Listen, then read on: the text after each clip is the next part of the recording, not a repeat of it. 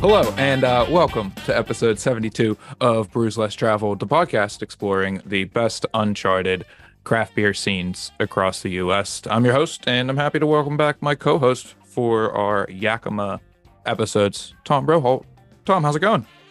It's going pretty well, man. Good to be here. Good to be celebrating one of my own lovely towns in my past again. Yeah. Shout out St. Joe's. Yeah.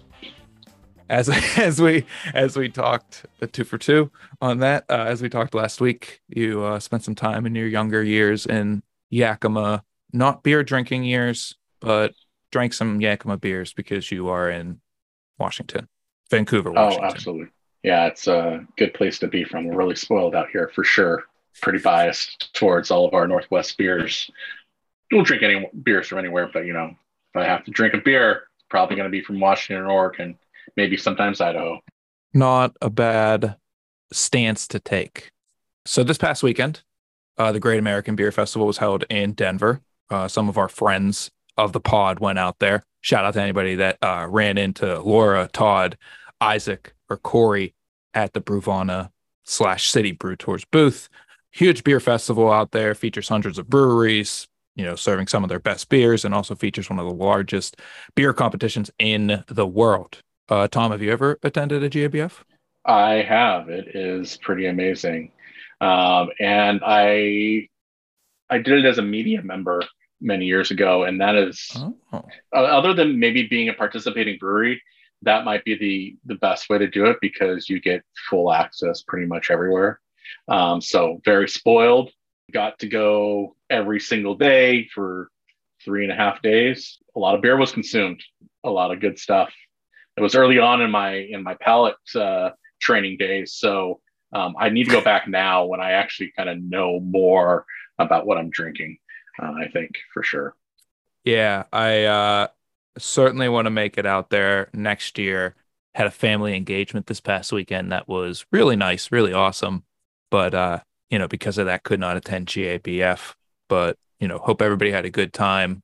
Would love to go out there. I've been to Denver twice for CBC.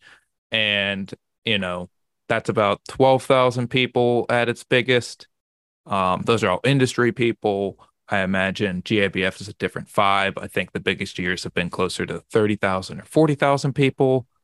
I imagine that's pretty crazy.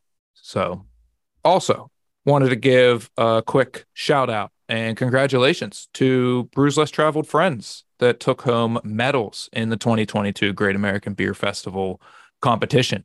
First off, congrats to City Barrel in Kansas City, Missouri for taking home a bronze in the hazy IPA category for their Rad AF beer, which was actually featured on episode 36 of this podcast. Love that brewery. Would love to figure out a way to get them back on some kind of live stream. Congrats to Mad Tree in Cincinnati for taking home a gold medal in the ESB category for their Happy Amber. Congrats to Pacific Northwest friends, Good Life Beer and Deschutes from Bend, Oregon. Good Life took home a silver medal for their sweet-ass Pacific Ale, and Deschutes was awarded a bronze medal in the English Ale category for their Otter Encounter. Great beer name. Congrats to our friends at Zoll Beer Company from Knoxville, Tennessee for taking home a silver in the American Lager category. And finally, congrats to Varietal, who we are featuring on today's show. They were awarded a silver medal for their Hyperion in the category of Fresh Hop IPA. Who would have thought Yakima Brewery taking home medal for a Fresh Hop IPA? Yeah. I was just going to say that Happy Amber, I believe, was, I don't know if it was featured on the podcast, but it was definitely in the Cincinnati box that we had. Oh. I have drank a lot of that Happy Amber because it was early on in the Brews Less Travel days and we didn't have as many subscribers. So there was a lot left over in my cooler for that. So that is a really good beer. I have to pull, I'm terrible. I have to pull that episode. That's probably episode 5, 3 or 5. Early. Go back to listen to Cincinnati. Yeah. And also go watch Cincinnati Next Exit on YouTube. Double plug.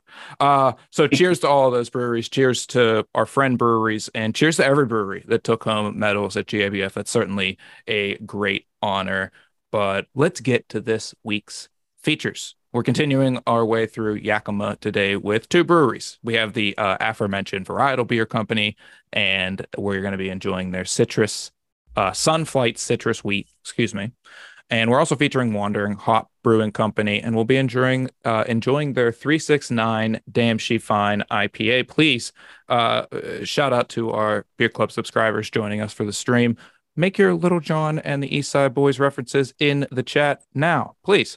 Tom, we've got a guest this week, but first we should crack open this Sunflight beer, citrus wheat, from our friends at Varietal, recent recipients of a silver medal at GABF, like we said. That was a beer that won for the fresh hop categories, but this is a very interesting beer because this is a wheat ale made entirely with Pacific Northwest grown malts from Mecca Grade Estate Malts. You know, most of the beers in this box are going to be featuring all Pacific Northwest hops, but this is a really interesting beer that we wanted to include because it does have those all Pacific Northwest grown malts. You know, they don't just do good hops up there.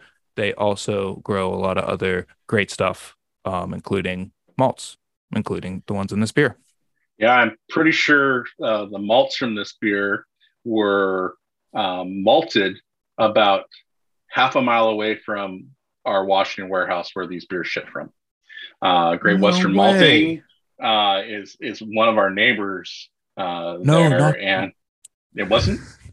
No, Mecca Grade. Mecca Grade. Similar, close. I just assume Great Western's so huge. Like I just assume they provide all the grain for everywhere. Great Western malts. No, this was made with 100% Mecca Grade Estate malt, grown entirely in the Pacific Northwest. Also conditioned on lemon zest and orange zest for that wonderful citrusy feel. It's there. It's really at the top of the taste there. Let us know what you are thinking in the chat about the Varietal Sunflight citrus wheat. Thanks for joining us. And I think it's time we get to our guest. Please join us in welcoming the co-founder of the Wandering Hop Brewing Company, Nathan Cooper. Nathan, how's it going? How's it going, guys? Doing great. So we should start off with our rapid fire question rounds. Quick questions, quick answers. Good way to get to know you. Good way to have some fun to start off the interview here. Nathan, are you ready? I'm ready.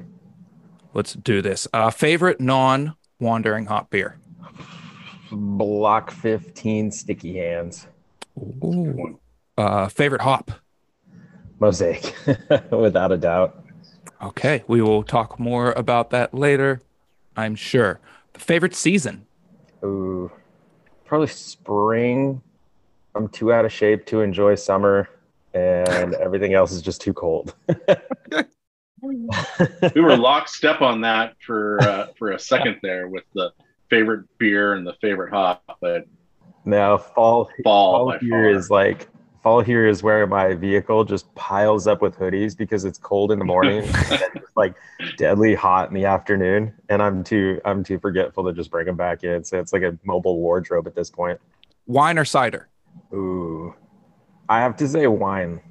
I'm literally looking out the window at two wineries right now from our Zola location. Okay. I expected that answer. If you're not working, where could you be found? Where are you most likely to be found? Usually Single Hill, Bale Breaker, or Varietal. Or at home renovating forever and ever. All right. And last rapid fire question. My personal favorite rapid fire question. Have you ever seen a UFO? I probably have the same exact answer as Kevin Smith from last week. Like one of those drunken late nights hiding on top of a roof to avoid whatever. Being caught. And, yeah. Let's just throw it out there.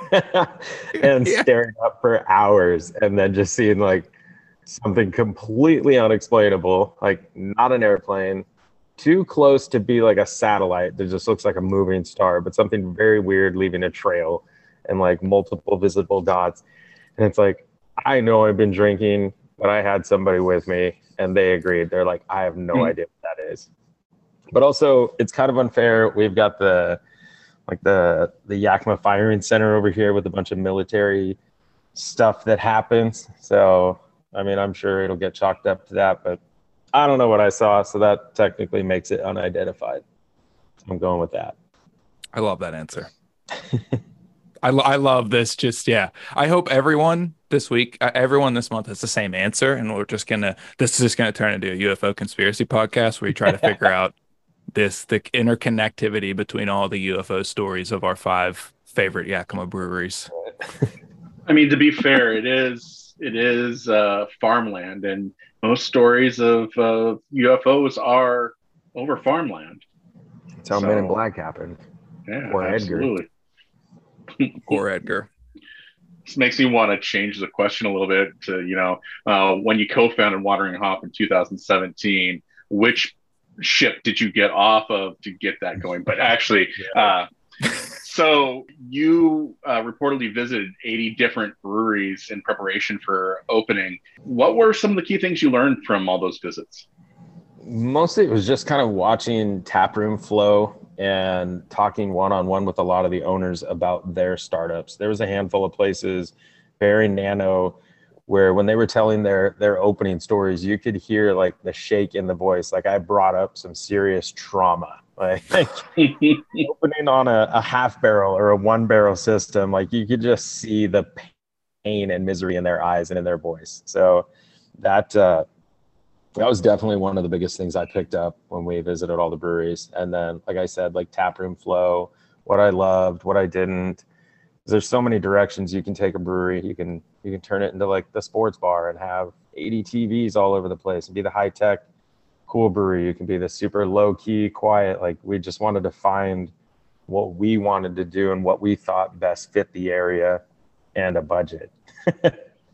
So you heard all those stories, the trauma of those breweries that opened with a half barrel system, and you went ahead and opened with a half barrel system? Correct. I actually, so my co-owner, my co-partner is my father, Sonny Cooper. He's backed this thing to the end and stood by me through pretty much everything. And when he said, we're going to open on that half barrel, I said, cool. And I went home and I took every single credit card I had and I maxed them out and bought a 3.5 barrel system. But I kept brewing on the half barrel. So I would get up at 6 a.m. I'd go in and brew. I'd race home, shower, and then go back to the tap room and pour beer from 3 to 9 o'clock every night. So, but that's what you do when you want something. Make it happen. Is that the system that came from More Beer, the half barrel system? Yep. That thing. Yeah. It sounds like you have trauma. I mean, I have brewed on that thing over 200 times now. It just cracks me up how much like work and effort went into each little batch just to get a half barrel keg that blew in like a day and a half every time. Mm-hmm. 2 weeks of work for a day of beer. Oh boy. So I'm very familiar with More Beer. I've worked with them a lot. That doesn't sound right. I've bought a lot of stuff from More Beer as a home brewer, and actually both Tom and I have worked with them in a professional capacity for with their wholesale side. They're a California-based company, known mostly for that homebrew supply stuff. So what was it like working with them from the commercial side? Was it just the system that you bought from them, or was there ingredient supply from them? Did they have support for you when they bought the system? What was that like? So Yakima being small town, I kind of mentioned that I was starting a brewery, and we had a couple friends over at, well, then Hop Union, now Yakima Chief. And they said, well, we're friends with the CEO. Let's give you his phone number and you call him an order. I'm like, that sounds super crazy. Let's not call the CEO to make a $1,000 order. Strike one and two. But we ended up reaching out, and the CEO did put us in contact with a great salesperson, and we ended up ordering their pilot system, the brew sculpture. We got a handful of SS Brewtech half barrel fermenters, a mill, just a ton of little things. And I didn't know at the time, so I'm buying like all my grain and a bunch of hops from them just to get this ball rolling, even though literally the hops are grown right down the road and I could have gone anywhere to grab them. And then, of course, we started getting bigger, and to the point where I was at Ace Hardware's homebrew section so much, I was starting to get a discount there. Like it was a community built effort here. That's one of the things that's a comment. You made a comment there that really makes me understand the difference between, where I live, where most people live, and Yakima. You said the Ace Hardware homebrew section. Yeah. Correct? Okay. Yep. So you can get your weed and feed and a 50-pound bag of two row, like 10 feet apart. Yeah, that doesn't happen here in Pittsburgh. I have to go from one place to the other and get those things separately. I'm lucky if I can get a 50-pound bag of two row. I'm not winning any awards in geography. I remember the first time More Beer sent me an order. It said it was coming from Pittsburgh. So for a minute, I got excited for you. I was like, oh, have a More Beer. No, there's Pittsburgh, California, apparently. Pittsburgh, California, spelled without the H. And also, funny enough, that is their West Coast location. They do have an East Coast location, which is in Ambridge, PA, which is like half an hour outside of Pittsburgh. They like those pits. Yeah. Yeah. So, Brian, have you ever brewed a weed and feed beer on your system?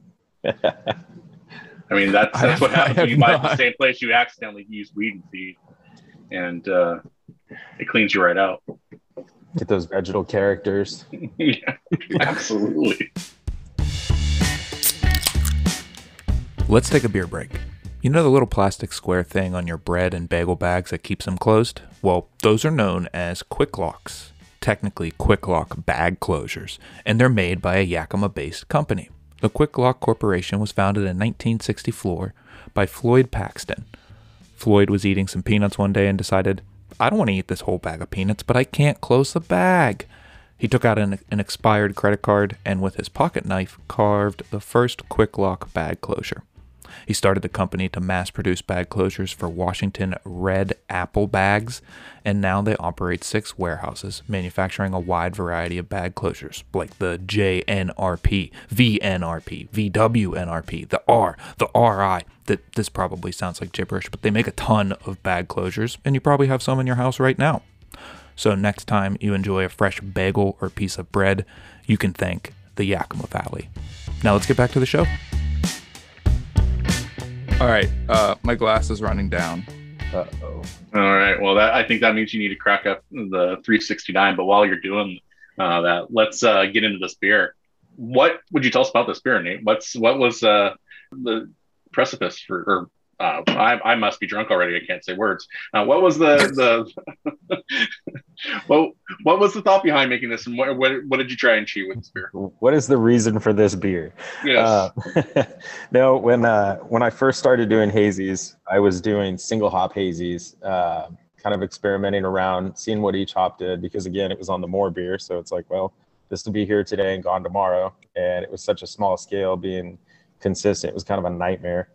So originally we did Galaxy and then moved on to Citra. And then when we did Mosaic, I fell in love with that one. I was like, I'm digging this. It had all your kind of the juicy characteristics that people are going for with the fruit, like the mango, the papaya, guava. But it also had some of that dank resinous Northwest style to it. So it was kind of it was a crowd pleaser on both ends. Like, a lot of people would tell us they didn't like hazies, and for whatever reason, 369 was so easily approachable.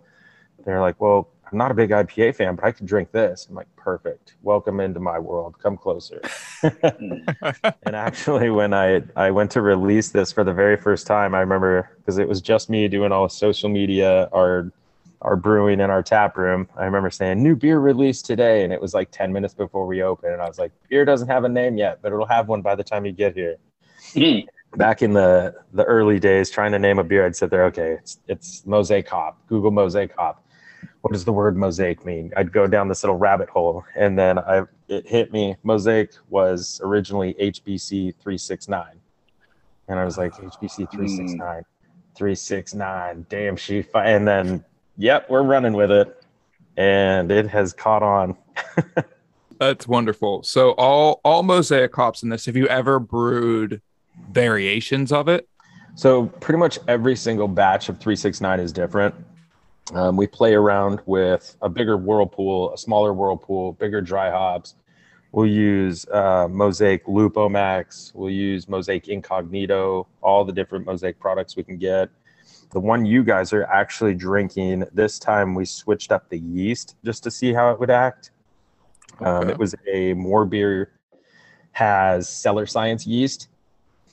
So we tried their hazy pitch, and I don't know, it fell out for me. It definitely wasn't nearly as hazy as it should have been. I mean, it's not crystal clear, but yeah, normally it's kind of glowing. So, I mean, every time we do 369, I like to change it up a little bit and play around.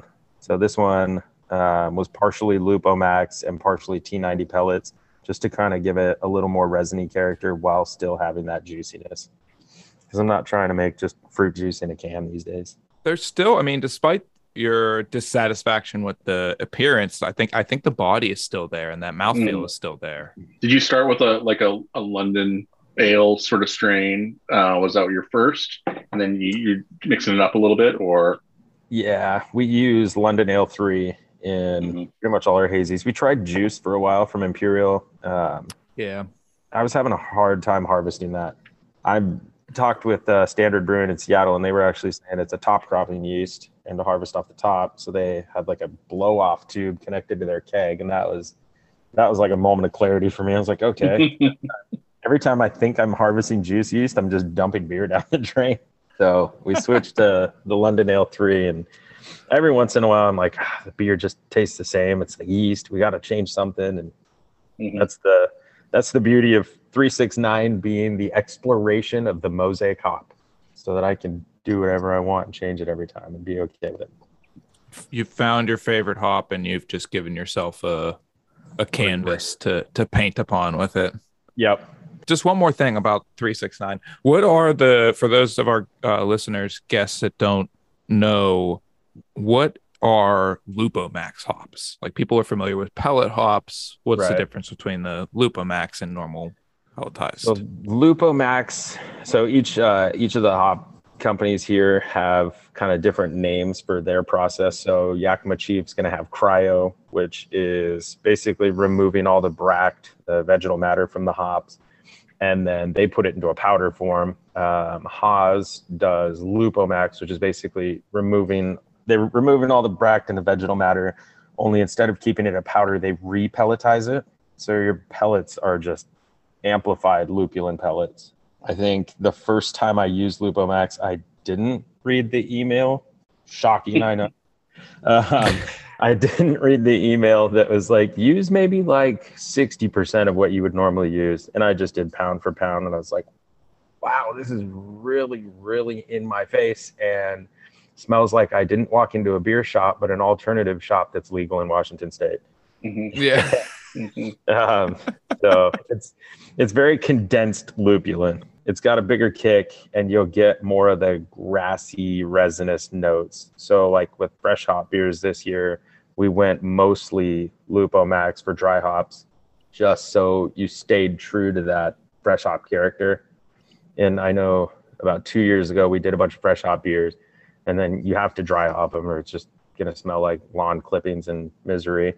Only we went a little heavy on the dry hopping, and basically a lot of them just tasted like your everyday beer, which is like, well, we put 200 pounds of citricones in this, but you'd never know it because I kind of blanded it out with pellets. So a Lupo Max is a good kick. Anyone looking to try and play around with that stuff. So I read that Wandering Hop was the first brewery in Yakima to brew New England style IPAs. You talked about when you first released 369 and some of your first iterations of single hop New England IPAs. What was the most outlandish reaction you got to those early iterations?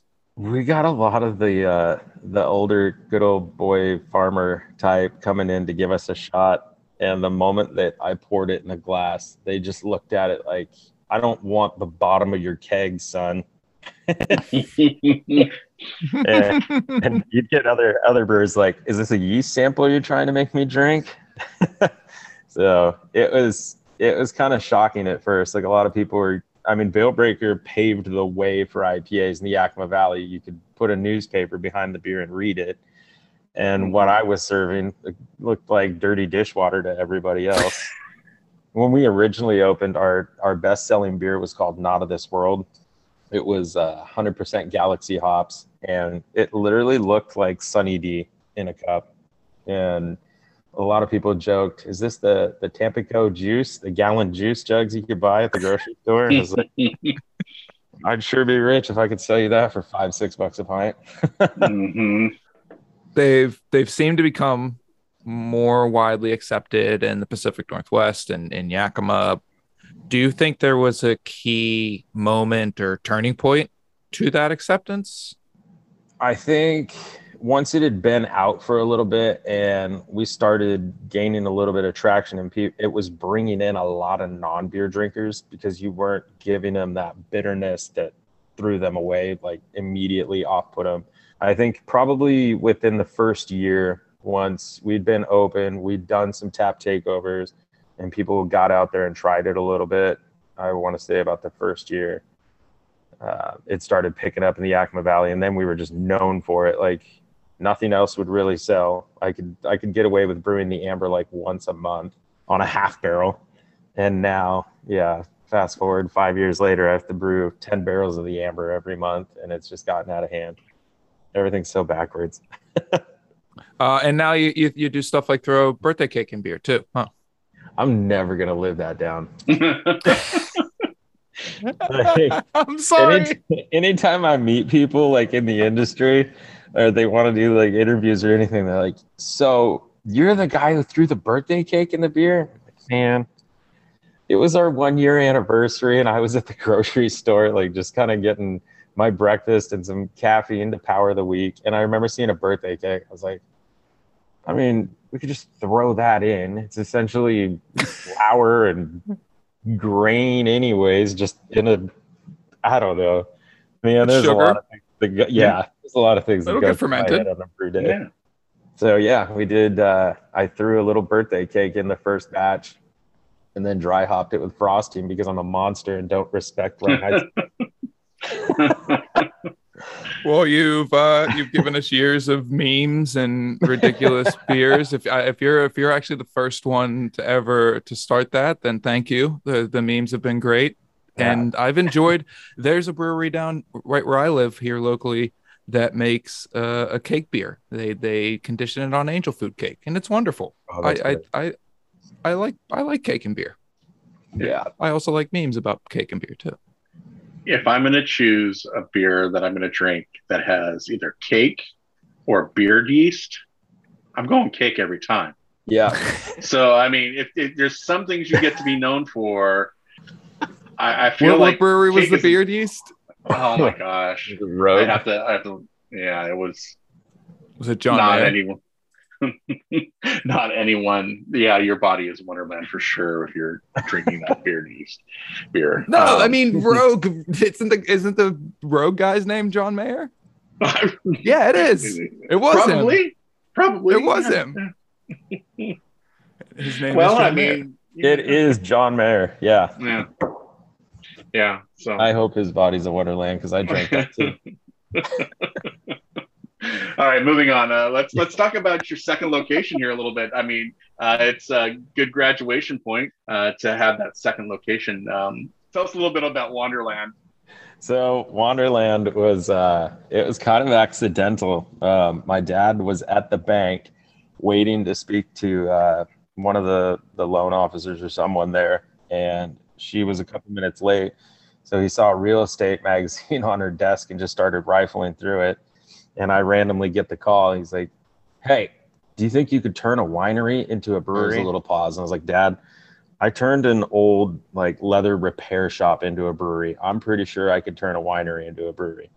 And he's like, well, let's go look at this thing. It says it's on almost 4 acres. And I was like, yep, no, let's do it. Yep, 100%. And then when we got out here and I got to see their production space, it was... Oh my gosh. It was like being a kid going to Disneyland for the first time, like overwhelming. I was so excited. Because right now, to give everyone an idea, our Yakima location, where we originally brewed and packaged everything, is 1,100 square feet. And that includes the tap room. So our brew space is about 450 square feet. And that was 3 tanks for a 3.5 barrel brew house and 3 7-barrel unis. So like if you left a valve open, you're getting a bruise or a cut. Like it was that close quarters and uncomfortable.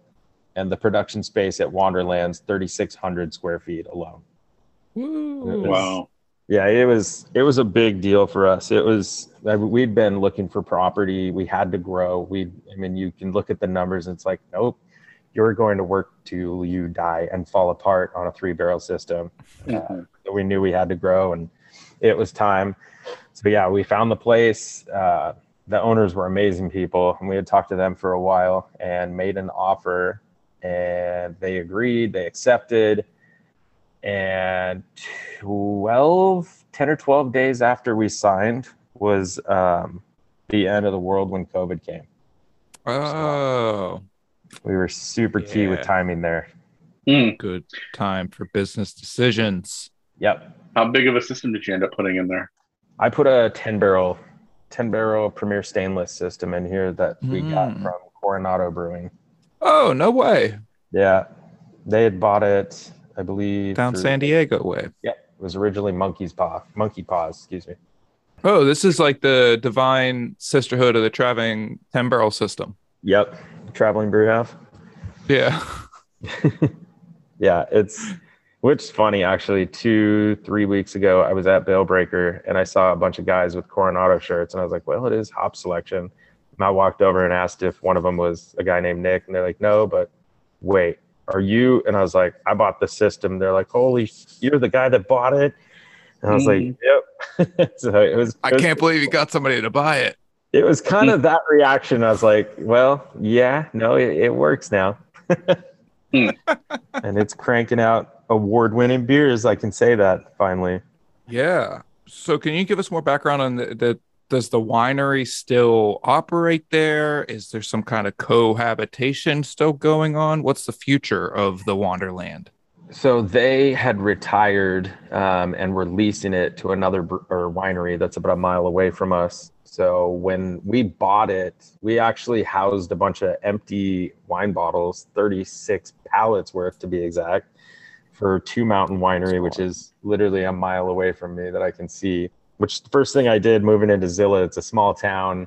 We just bought a beloved winery. So it's like, okay, we have to get on everyone's good side. Yes, I'll leave your bottles in here and I'll move them with my forklift 5 times before I finally get them in their resting spot.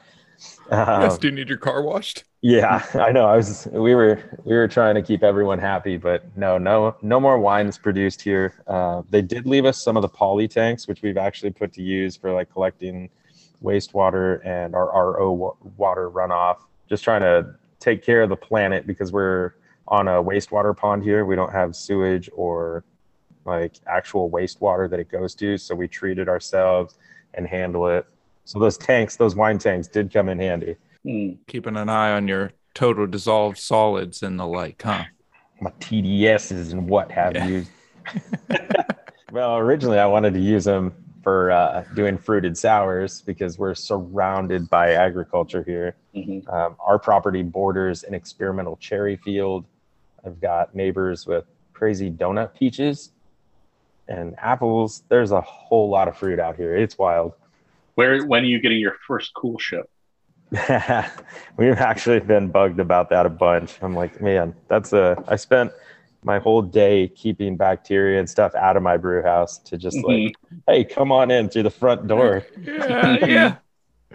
Is there, I didn't find any in my research because it was focused on our 5 feature breweries, but is there a brewery with cool ship and doing open spontaneous fermentation in Yakima?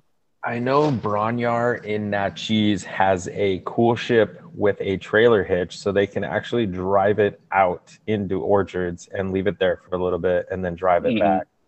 And they had been messing around with that for a while, but I've been buried over here in Zilla and haven't gotten to go enjoy any of their pizza or any of their beer. So thank you for putting a little reminder in my ear.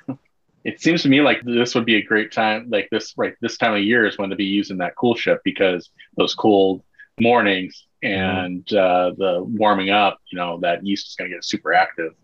Over on this side of the mountains, it gets a little bit rough because you only get like 1 or 2 days a year where I feel like you probably have a lot more over there. Yeah, that. It's the hardest thing about it. I think you need consistent temperatures under 40 degrees, and that's also you're just throwing caution to the wind, and you don't get to find out what your beer is going to be for like a year, 18 months, 2 years. Yeah, it's ridiculous. Question we like to ask everybody, Nate, what is something you wish the Yakima Valley was more well known for? The activities, not just the. I mean, Yakima, if you Google it, it usually has some bad results, which is frustrating because the food scene here, the craft beer and wine, like the wine region here is absolutely nuts. The agriculture is crazy. Like I said, so many things are grown here. Anytime we've had visitors for like hop selection and I've been on like a bus with them, they're just looking out the window like, okay, what's that? And I was like, those are apples. What's that? Peaches. What are those? And it's just like, oh, that's asparagus. Those violent little spears coming out of the ground. It's super cool. And I mean, we've got rivers and fly fishing, and there's tons of crazy, awesome hikes and bike trails out here. Just the outside activities. I really love our 4 seasons here, even though I picked a favorite one. I'm sorry. There's a lot to do in the Yakima Valley, but I've actually been working closely with the Yakima Valley Tourism, and they put together these itineraries. And I'll show up and do tours and appearances and like samplings and flights with people. And they've got some really good itineraries to the point where I was like, I want to join the next one. And they just recently put together a craft beer trail, which has been awesome. I know like every time I go to Bend, I'm like, all right, how destroyed can I get doing their beer trail? And now we have our own, so I'm like, this is perfect. So it's been really cool. Yeah, we worked with Yakima Valley Tourism to put a lot of this stuff together, as we often do when we put together these beer boxes. And yeah, they seem like they're doing really great stuff for a city that, you know, has what, 100,000 residents or something like that. They're really going the extra mile to showcase the best that the area has. It's been really, really cool to see it. We've seen, I mean, I always check our square sales and to see like how many new customers, how many returning. And a lot of them have been like completely out of town, out of state even. You know, the Yakima Tourism is doing really good things with drawing people in. That's really good to hear. You know, we definitely do this podcast to focus on the beer and stuff like that, but we also try to highlight the tourist aspect of these small places. You know, if we could promote people to do trips from Brews Less Traveled, it would be what I refer to as beer and trips. We're going to go, you know, they have good beer, but we can do this also. You know, there's great outdoor activities. There's beautiful wineries, cideries, there's orchards, there's hiking, there's biking, there's fishing, there's kayaking, and definitely makes for a lot of great areas like Yakima. Nathan, thanks for joining us. Anything to plug for Wandering Hop? I mean, we're just getting into crazy season. I mean, we just survived the crazy season, but now we're moving on. We turned 5 2 weeks ago, so we're going to throw a belated 5-year anniversary for our Yakima location. Our Zilla location is, because the warehouse is so big and we can't afford a canning line, we have all this extra space. So we've actually been booking just private events left and right. I saw a 1-year-old have a better birthday party than I've ever had in my entire life out there. 1-year-old birthday parties at breweries. Very hot. Things have changed popular. A lot since I was a kid. Yeah. We normally do the cake beer for the anniversary. We'll probably, I don't know. We just released a big tangerine milkshake. So we'll see what we can pull off. I know we just got a bunch of new swag because I'm always a season behind on swag. Like as soon as like winter rolls around, I'm like, cool, our tank tops are here, you guys. I'm the worst at it. But I know we've got some new food specials, and I'm just recently brought on a kitchen manager. So I expect to see our food scene change drastically to be more what I want. So it'll be fun. 5th anniversary, shout out to the comments and Matt P, another cake beer. So get your kitchen manager to get you another cake, you know, with the right balance of grain and frosting, and you can make another amazing cake beer. I mean, yeah. Do you go buttercream frosting or Duncan Hines straight out of the tub? I mean, it is getting late enough. I could see us doing like an Imperial birthday cake stout. That's right in my wheelhouse, unfortunately. Let's go. Let's do it. That's great. Where can people find beer? Local distribution only? We self-distribute everything we have. So we do a lot in the Seattle area, quite a few places over in Seattle. I saw Mitchapalooza checked in one of my beers in Texas. So that was literally the highlight of my morning a couple of weeks ago. Like, I saw our beer in Texas and it was like, I love Texas. I love seeing our beer all over the United States. So thank you guys for that, because that was, I mean, we're Wandering Hop. We were a travel inspired brewery who works too hard and doesn't get to travel anymore, but it's really cool to see our beer all over the place. Definitely local distro. And we're going to get into a lot more canning in the next few months here. So hopefully spreading that a little bit further. Well, if everybody in the chat could let Nate know where you're checking in from tonight. Let's show him the love from where everybody is checking in tonight, because, yeah, I definitely know the beer wandered around the country for this. So, yeah, it's great that we could share these beers. That's the goal of this podcast. So it's really great to see that in action. That's awesome. Yeah, let's see. Sioux Falls, South Dakota, Lehigh Valley. Shout out to the Lehigh Valley. Shout out to Bond Place. Greenwich, Connecticut, Monroe, Connecticut, Athens, Georgia, Scottsdale, Arizona, Wheatfield, New York. I don't know that one. I said that like I knew that one. Akron, Ohio. Shout out to our beer club subscribers that are joining us for the stream as we record this. Great episode. Lots of fun tonight. Thanks to Varietal for supplying the other beer for this episode. You can find more from them at varietalbeer.com. Nate, where can people follow Wandering Hop? I want to say we're at Wandering Hop on Instagram. We also have Wanderlandzilla on Instagram and Facebook. I think awesome. Instagram and Facebook are about the only two. Nobody trusts me with a brewery TikTok, and I completely understand why. So we're not there yet. Unleash Nate. Listen, everybody else at Wandering Hop, Unleash Nate on TikTok.